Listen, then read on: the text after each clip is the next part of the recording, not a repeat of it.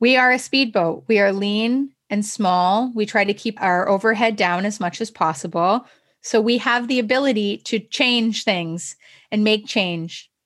And as a creative person, that also makes me feel successful because I've been able to pivot and change and make progress in areas that I would have otherwise not had the ability to do. And that makes me feel fulfilled. Welcome to Better Business Founder, the podcast for purpose driven business founders seeking to build a meaningful business on their own terms.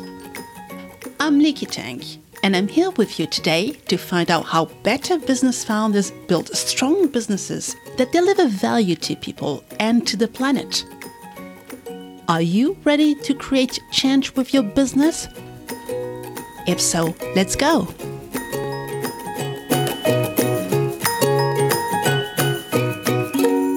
Today's episode is with Jennifer Myers Chua. Jennifer is the co founder of Hip Mummies, a company that provides carefully curated wholesale merchandise for conscious Canadian retailers with products for happy and healthy families. Initially, the reason why I wanted to have this conversation was that I wanted to hear Jennifer talk about the role of her company in the import and distribution of brands in the Canadian market.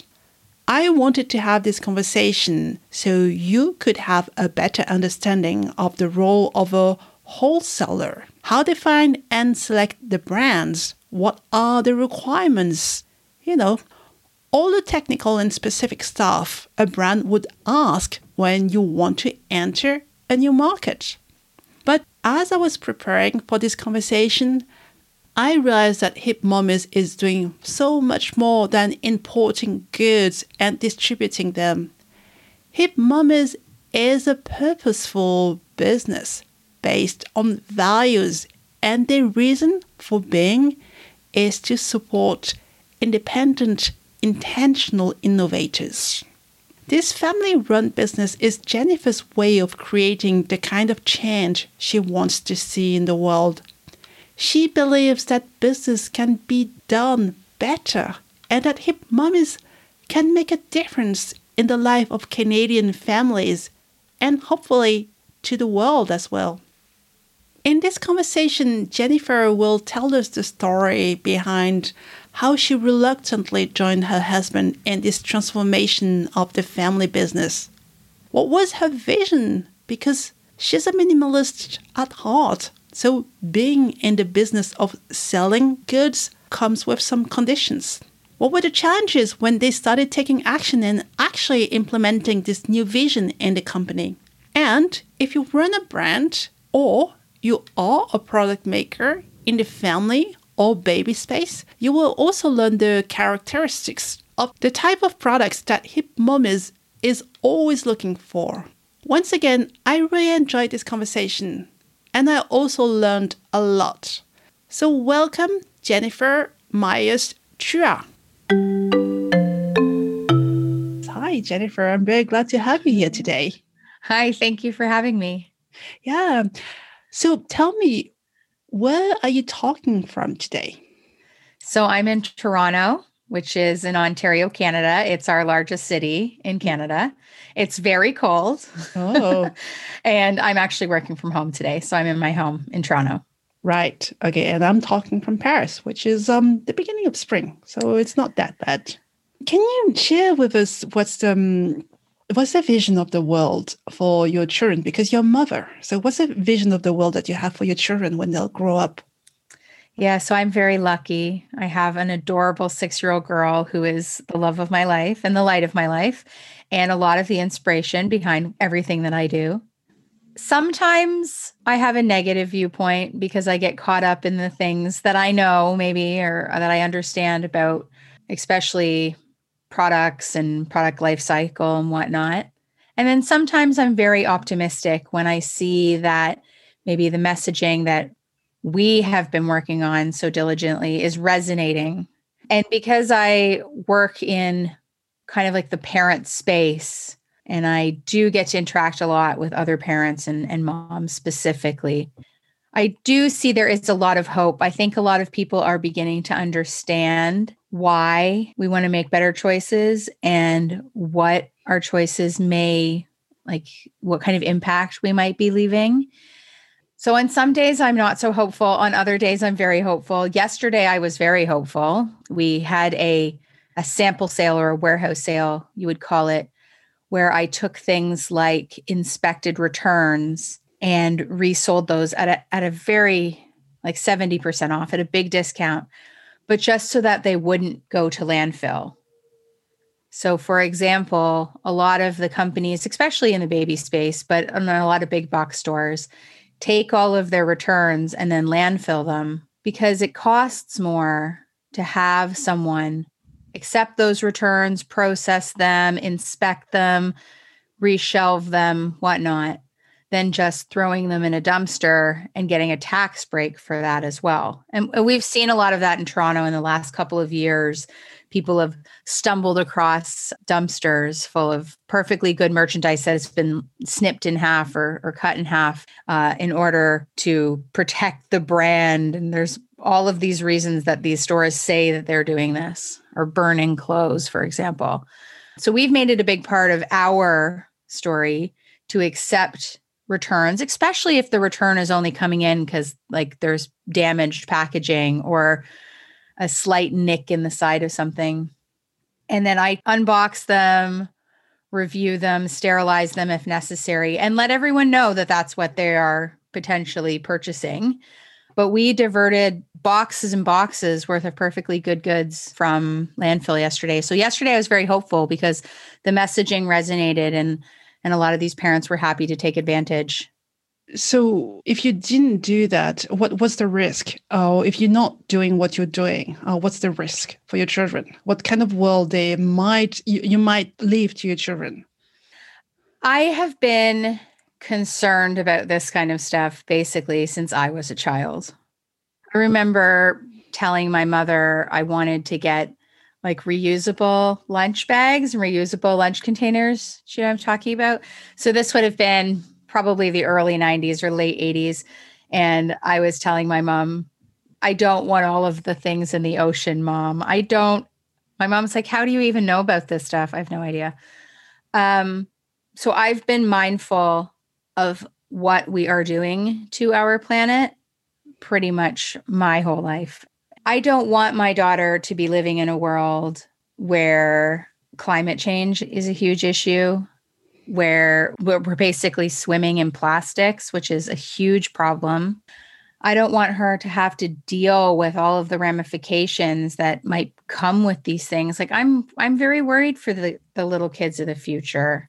I don't want them to have to clean up the mess that we made.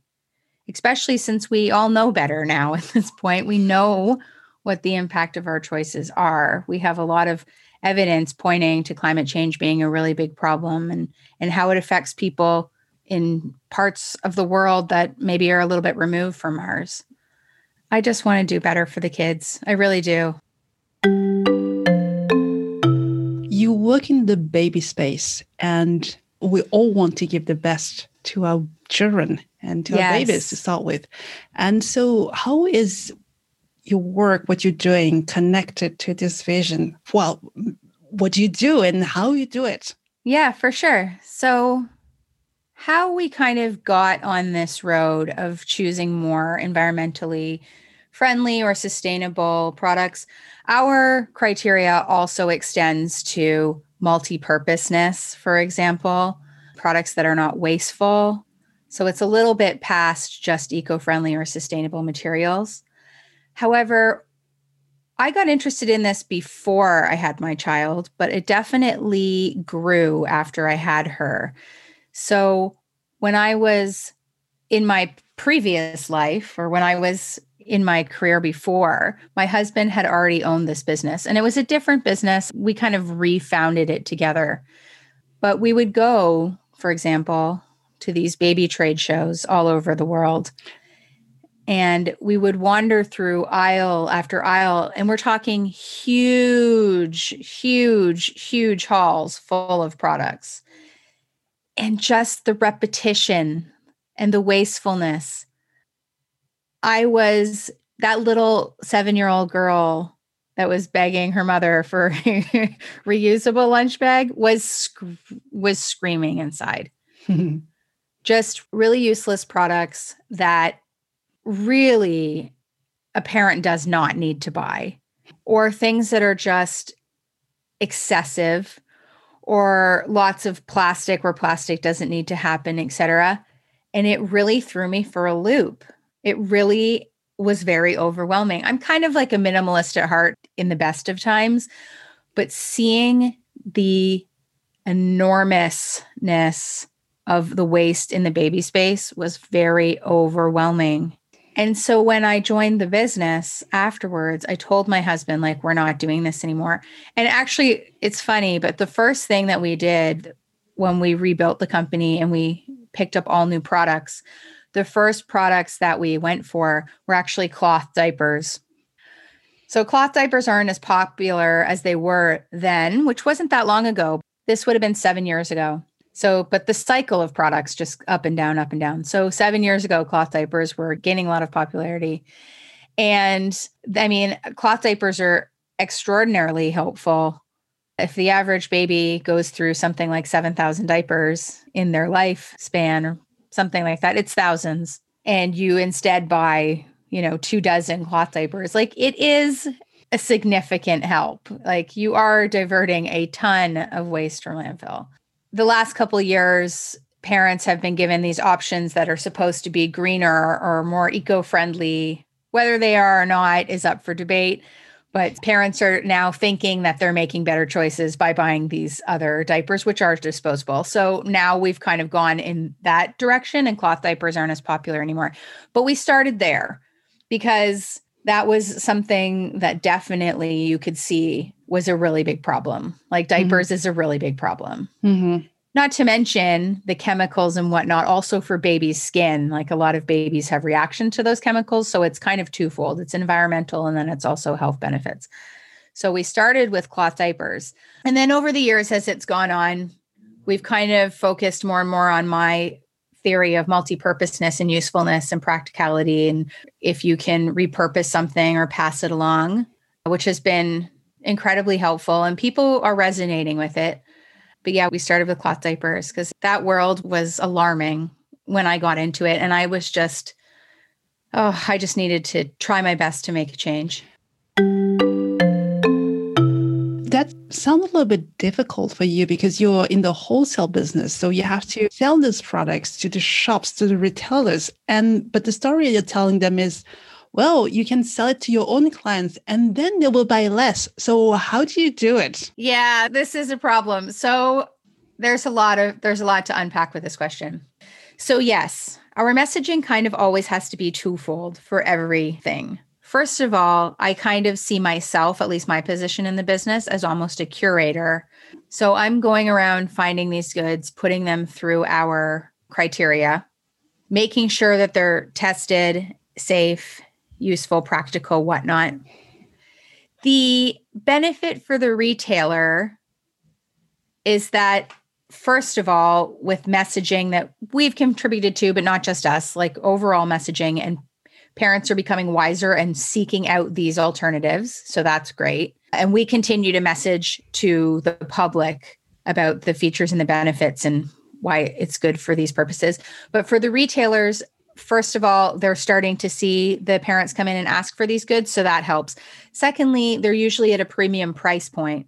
So it might be easy for them to sell, say, 10 little plastic bowls for 50 cents a piece. And then now my alternative that I'm giving them retails for $30. Yeah, it's a leap. But when they are starting to see that their customers are coming in and being more conscious and demanding those goods, okay, they might, you know, move forward. And we try to give them good margins and, and whatnot as well so that it makes sense for them. And we try to do all of those kind of things to make the retailer happy. But it has a lot to do with the customer demand that's now coming in. Which is great. And yes, there are premium products. So they do sell for higher prices. However, part of my messaging is always the cost per use. Like when you're talking to your customer in the end and you tell them, you know, they can buy this, but it's likely going to break and likely have to be tossed. or you can buy this and it'll make it through your two years of feeding your little one. Or pass it to your friend or the, yes. the next child. And a lot of the retailers, not all of them, but I've seen this more and more, are getting into that reselling business. So there are a lot of those kind of shops, especially in Toronto, popping up. So retail stores will actually purchase those goods after the two years back from the end consumer and then do a resale business. So that's also happening more and more here, which is really encouraging. So it's a balance. We have to have different messaging and we have to make sure that everything, the safety, the pricing, everything works for both the end consumer and the retailer. Yes. Okay, your husband literally begged you to enter the business and you your condition was okay, we need to be more conscious about what we're doing and what we're living on this mm-hmm. planet. Yes. Living behind us on this planet. So that's a kind of breakthrough. But mm-hmm. there's also another breakthrough, which is digital as well, because yes. coming from a digital background. So um, can you, you know, share a little bit of details of what happened and how yeah. how how it happened? It's an interesting story, to be honest with you. So, I was working before as a digital art director I was working here in Canada for Food Network Canada at the time. And I was let go in a round of layoffs on a Monday morning. And then my going away party with my staff was on Wednesday, and I wasn't feeling so great. And then Saturday, you know, five days after being laid off after, you know, seven years at my dream job, uh, my husband and I went and found out that we were pregnant with hmm. my first child. So it was quite a shock. I almost had a mini crisis, to be honest with you. I was going for interviews and trying to figure out what I wanted to do next with my life. And people were saying, like, oh, 60 hour work weeks and photo shoots from helicopters. And I have, you know, first trimester nausea. And I was like, I don't know if I can step back into the world that I'm used to right now, right? Like pregnant. I, I don't know if I can do this. And part of my mini crisis was calling a good friend of mine. And I said to him, I was like, I don't know what to do.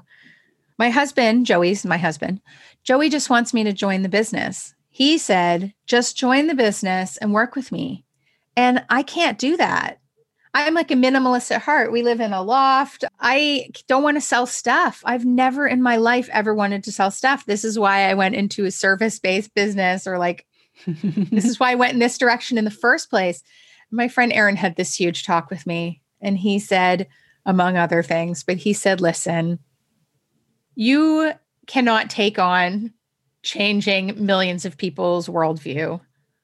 That is a huge undertaking to convince everybody in this world to not buy as much stuff or care about what they're buying or whatever that fits in with what's in your heart.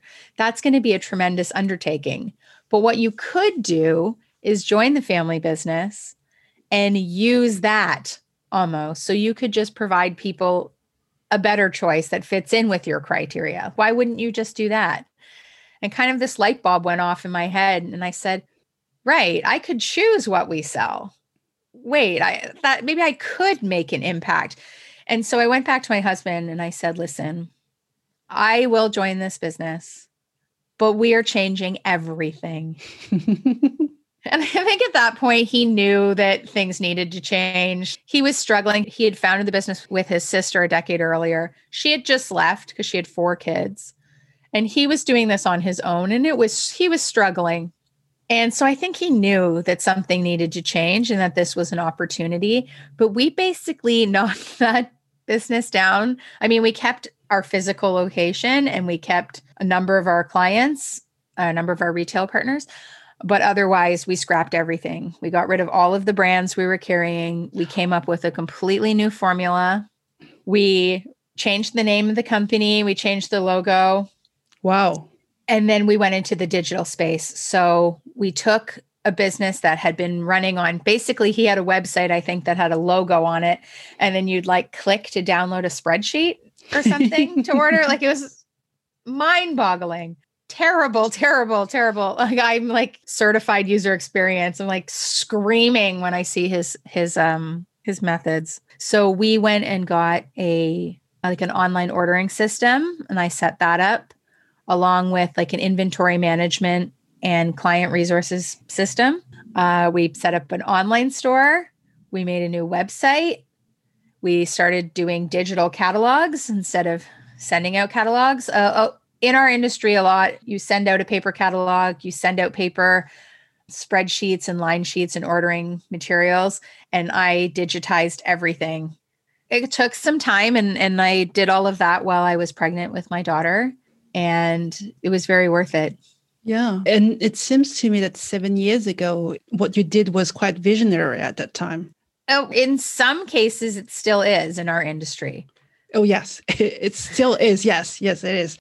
But the COVID pandemic showed that was a very smart move that you did, that you anticipated the whole. I mean, you didn't anticipate the crisis, but you did the smart choice at that time. Yeah, we decided to utilize technology better. And I said, you know, a lot of people who are wholesalers or whatnot as well employ sales reps. And those sales reps then spend their time driving around regions, which also I find kind of wasteful. Like we go once once a year or so, we'll go and hit a couple stores that we really, really love, you know? Especially if we're on our way to somewhere, we'll stop in, but it's not a part of our business at all. I prefer to do things digitally. So we offer we offered Skype before, and now we offer Zoom and FaceTime demos where I'll walk retailers through whatever products. We have very nice shelving at the warehouse with everything behind us, and I can just grab things down and show them. And there was a lot of resistance, I'm not going to lie, especially seven years ago. Yes. And how did you deal with the resistance? uh, push through pushed through. I kept reminding everyone, like, this is so much easier. We can just do this. We don't all have to fly from Canada, which is a huge country geographically. It takes for me to get to the other side of the country, it's like a five hour flight. it's a huge country. And a lot of the time in our industry specifically, but I think in a lot of industries as well, we would have these trade shows and they'd be in like Las Vegas. So people from all across Canada are flying to meet up in Las Vegas and we're all bringing massive quantities of goods, physical goods. Like it's just the wastefulness It's just mind-boggling. So there was a lot of resistance, but happily, I mean, COVID has been atrocious but I'm very happy that these things have become more normal now because of these times. Yes. And so people that would have never even, like, we have some retail partners that won't even pre COVID were resistant to even order online. Mm. You know, they still wanted to like fax in a paper order form. Fax. Right. Yes. But because of COVID and because they're, you know, maybe zooming their grandkids on their birthday or whatever, they've opened up their yeah. minds to this technology, which has been really rewarding because we had it all set up in place beforehand and we were ready to go. And I think specifically the last couple months, people have been very receptive. I've been doing these Zoom demos hmm. and it's great for everyone. It's 20 minutes out of your day in from the comfort of your home if you prefer. We don't have to fly anywhere. You're not leaving your family. So, we really pushed digital this year and I don't know if we will do a physical trade show again. Well, we'll see. Yeah. Yeah, we'll see. But if I have anything to say with it to it, um, we won't do it again. Mm-hmm. So, I'm hopeful. It seems that your um, friend, Aaron, yeah, Aaron, yeah, was right when he said that you cannot change everything, but from where you are, you can change how people behave, how people buy, because you're a wholesaler. And so, um, could you explain a little bit what a wholesaler does? Yeah. So there's different levels of service that you get with a wholesaler, but I'll tell you what we do. So, our entire business model really is that we source goods from around the world. We do a lot in the United States just because it's easy to find those. But we source goods from around the world. So we create partnerships with brands from other countries, and then we import their goods.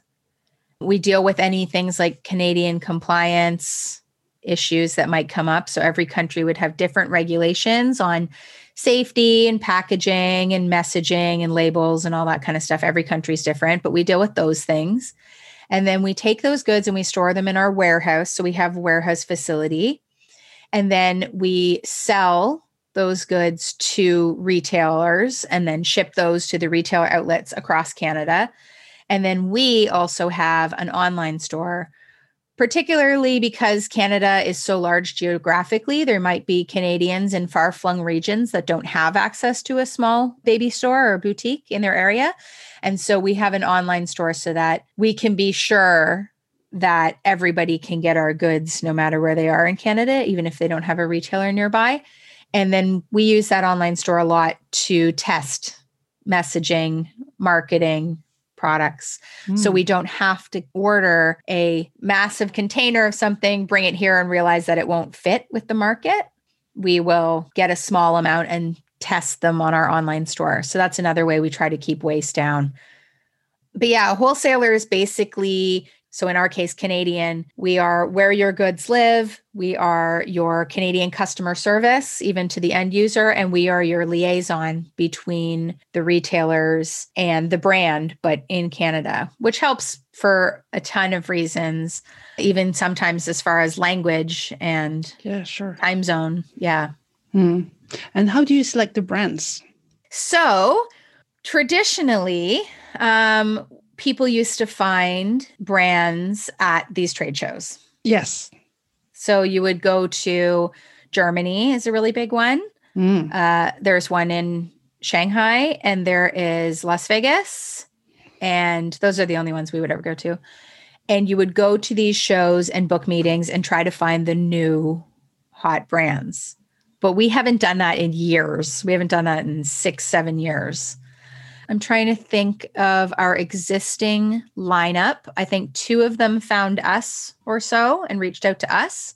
And then the rest of them I found on Facebook or Pinterest or Instagram or Google searches, just random Google searches. Wow. Hmm. Um, I do a lot of internet super sleuthing when I'm looking for new products, but we've found the majority of our brands just online. And then sometimes, you know, one of our brands uh, will have met another brand somewhere and they try to make the connection.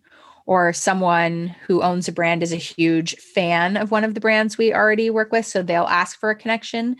But more so than not, I have been partnering with people that I found on the internet so the brand, the products of a brand have to be tested. The products have to be multi-purpose and last long. And uh, yep. So we do thoughtfully designed is number one. Mm-hmm. That is my number one criteria, and we just check off the boxes to see how far we go down. Right. So thoughtfully designed, responsibly manufactured, third-party tested, safe. Okay. Use, useful, practical, multi-purpose recyclable materials or otherwise sustainable materials. And then a couple I'm not going to tell you because it's our top secrets. But that is basically the criteria that we start with. Is this thoughtfully designed? You know, I have really tried to steer away from the copycats and the knockoffs. We've had huge problems with counterfeits, huge problems with counterfeiting in the last couple of years, particularly with Amazon and these other channels. Mama, Wish, all of these are selling counterfeits. The issue with counterfeit materials and baby products is astonishing because a lot of the counterfeiters are using things like lead still in coloring, and that comes up quite a bit, uh, particularly in things that are like silicone and baby feeding products. It's astonishing and was really hurting my heart for a while. Like it was it was really really hard. So we went for third party safety testing, which I mean a lot of it we have a, an amount of regulations for safety that we have to pass, but then we go for a little bit extra. We want to make sure that the products are really safe. And then we want to make sure that they're thoughtfully designed because that is my number one thing. So we try to go for the the pioneers, the innovators, the originals. So they're not the knockoffs, they're not the second brand to do it. We try to partner with the original. A lot of the time, too, that is resonating with at least Canadian consumers. They want the original, which is great for us. But you see this, the copycats that come out and a lot of the time they're rushing that copycat so there is like issues in manufacturing because it takes years to do something but a lot of the the knockoffs and the copycats are just rushing to get second to market and try to steal some of that market share. So we try to go with the originals as well. That's another thing that we do and it's worked out really well for us. But that's harder to find innovators. Like it's more difficult to scour the internet and find the innovator than it is to find the copycat that has a much larger budget it because this is what they do for a living and their products everywhere. Do you ever have like products that you're looking for, the perfect products, but you cannot find it? So maybe it could give some ideas to people that are entrepreneurs and want to create a business or a company in that space. Yeah, my husband and I were talking about this yesterday. And I and I was like, hmm, what is the next big innovative idea? People always ask me this. They say, oh well if you find the new big idea would you try to do it? Like would you become a manufacturer? And i really don't want to do that. It's another business. It's a whole nother business and i see what our partners go through. It's a lot of work and a, takes again takes years and takes a lot out of you potentially just like in terms of of um, energy. So spoiler alert, I couldn't think of anything yesterday. I was like, I don't know what, I don't know what the next thing is. But in terms of trends, I can give you some idea in trends. And some of these are probably influenced by COVID, right? Our lives have changed.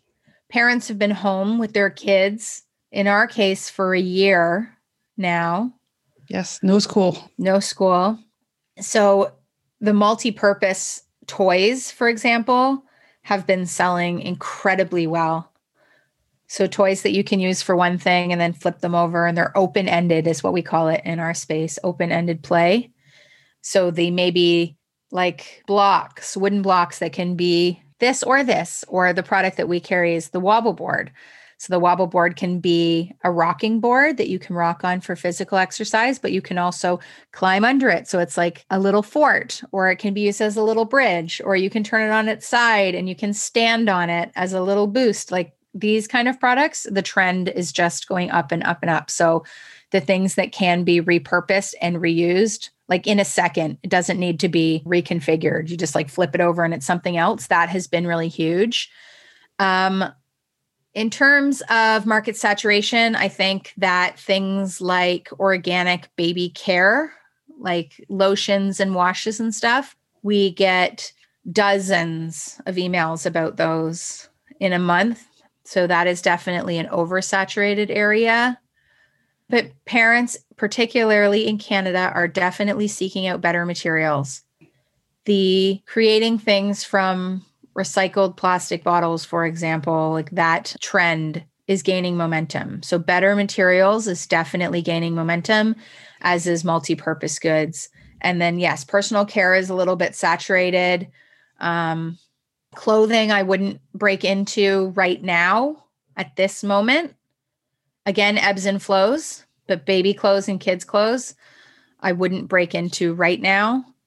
Um, but you every once in a while there's some beautiful canadian made uh, rain jackets and rain pants that i am completely in love with the brand and they came out of nowhere. So there's always a chance but definitely look for better materials thoughtful materials responsible manufacturing and multi-purpose toys and, and goods for the home. I think that's where that's where the trend is is going.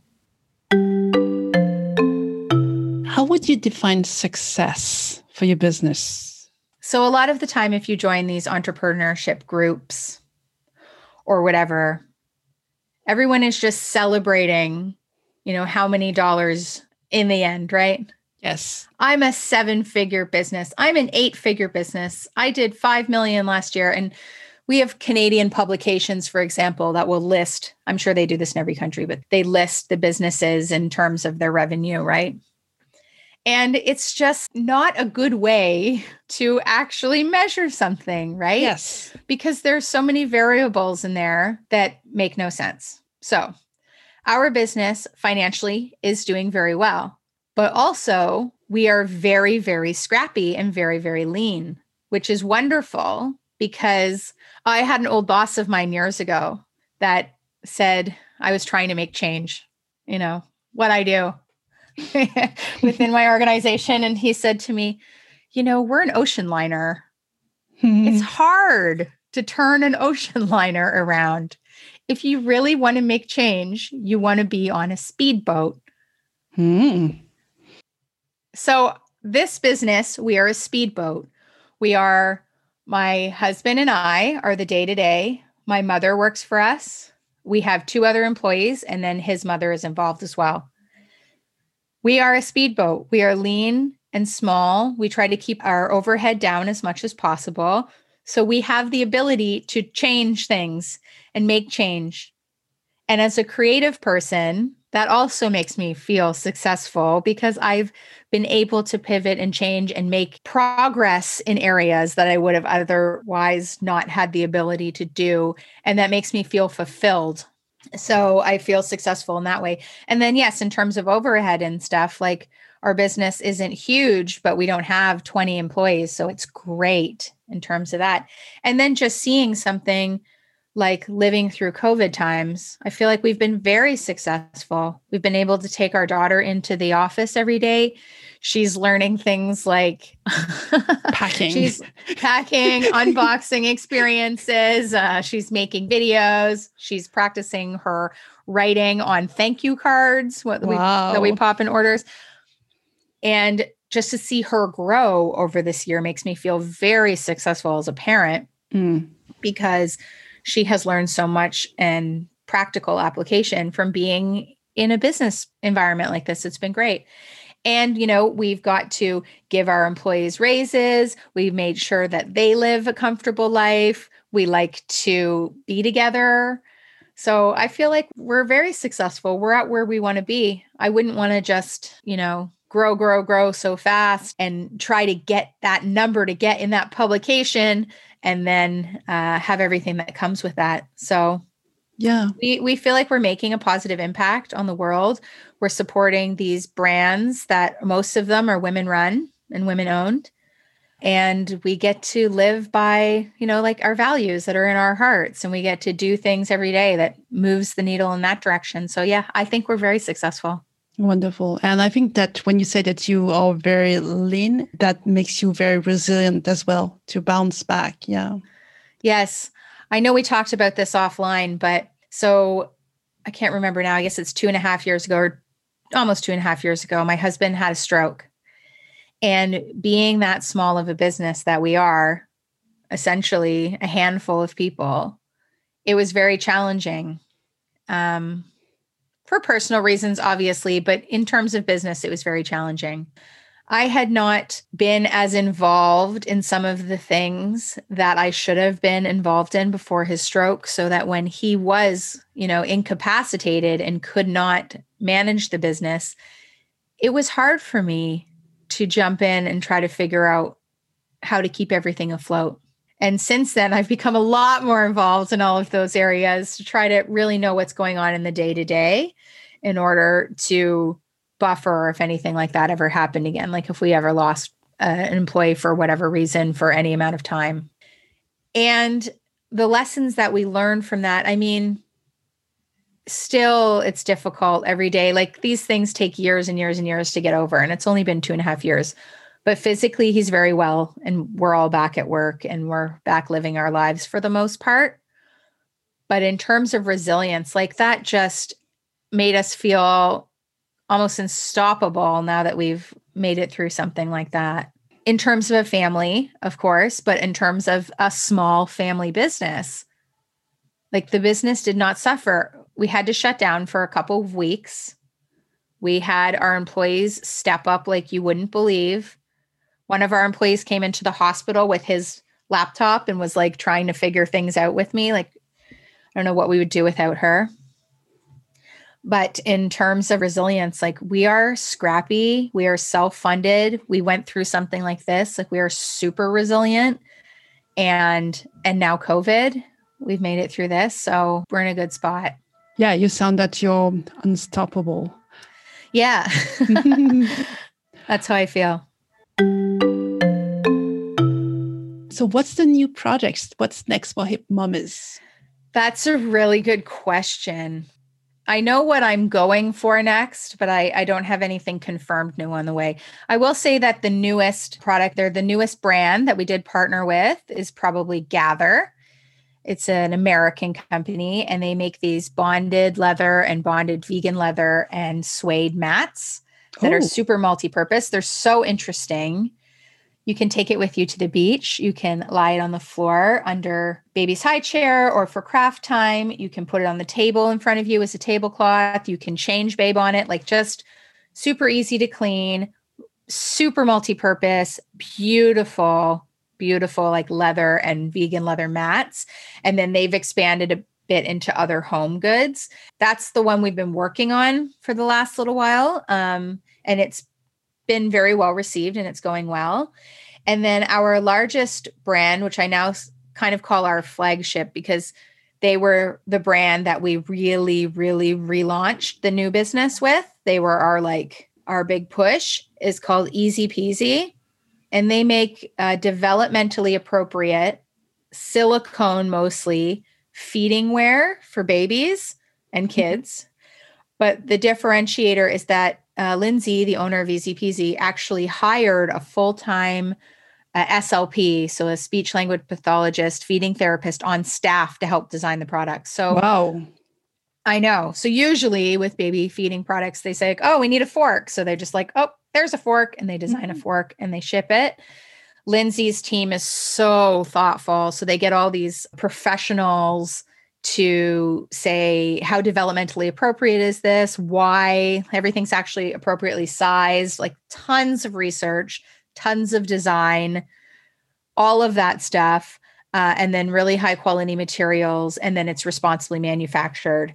And so they have just been expanding. So when we started with them in 2015, we launched one product that had four colors, like four SKUs. And then now, like we have most of our warehouse is easy peasy at this point. Mm. They've been expanding, expanding, expanding. So this year we have quite a few new products coming from them, and they are going more into the home goods space as well. So we are coming from just baby and toddler where they started and going into other things for your home. So easy peasy is going to continue to just be huge for us in the next year. And you've also launched a podcast. Yes. Yes. So hopefully by the time this airs, yeah, we'll have at least the trailer up. So if you could subscribe, I would love it. But the podcast is going to be about this stuff. And it's called Cost of Goods Sold. And it's exploring not accounting, like you might think, it is exploring the costs associated with putting a product to market. So that is environmental costs, the costs on the planet and the people around us, but also on entrepreneur like lifestyle, mental health, our families, and all of those things that you might not think about when you have a great idea and you want to put a product to market. So I'm really excited. I'm going to be talking to a lot of really interesting people that I've met through the last seven years of doing this.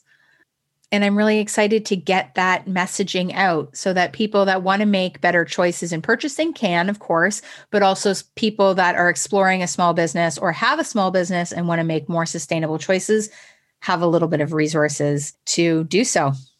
That's going to be wonderful. So, where can people find you? Maybe not the podcast because it might not have been launched yet, but um, the Hip Mummies, where can they find Hip Mummies, connect with you? Yes. So, cost of goods sold will be on all of the platforms associated with podcasting. Hip Mummies is everywhere you can think of. Not Clubhouse yet, but we're working on it. Uh, and we are at Hip Mummies. So on Pinterest, we are at Hip Mummies. On Instagram, we are at Hip Mummies. Facebook at Hip Mummies or hipmummies.ca if you want to see what we do to support Canadian retail or brands. And then if you want to shop with us and you happen to be in Canada, you can visit us on shop.hipmummies.ca. Wonderful. I put all that in the show notes. And so thank you so much. I really appreciate you having me. Thank okay. you. Thank you. Bye. What a great conversation. I hope that you've enjoyed it as much as I did. This conversation was recorded in February, but I'm only releasing it today because this week Jennifer is launching her podcast, The Cost of Goods Sold, that we talked about. I've listened to a few episodes and I absolutely loved it. So if you want to understand why the product that makes a difference are made, check out the Costs of Goods Sold, where we normally get your podcasts.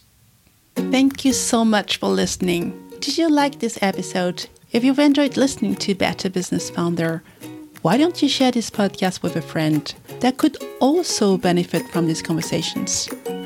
You can also subscribe wherever you normally get your podcasts and leave a review to help other people find these conversations. And if you have any questions or suggestions, you can email me at hello at betterbusinessfounder.com. Hello at betterbusinessfounder.com. And I would love to hear from you because I believe that your business is the catalyst to create the change you want to see in the world.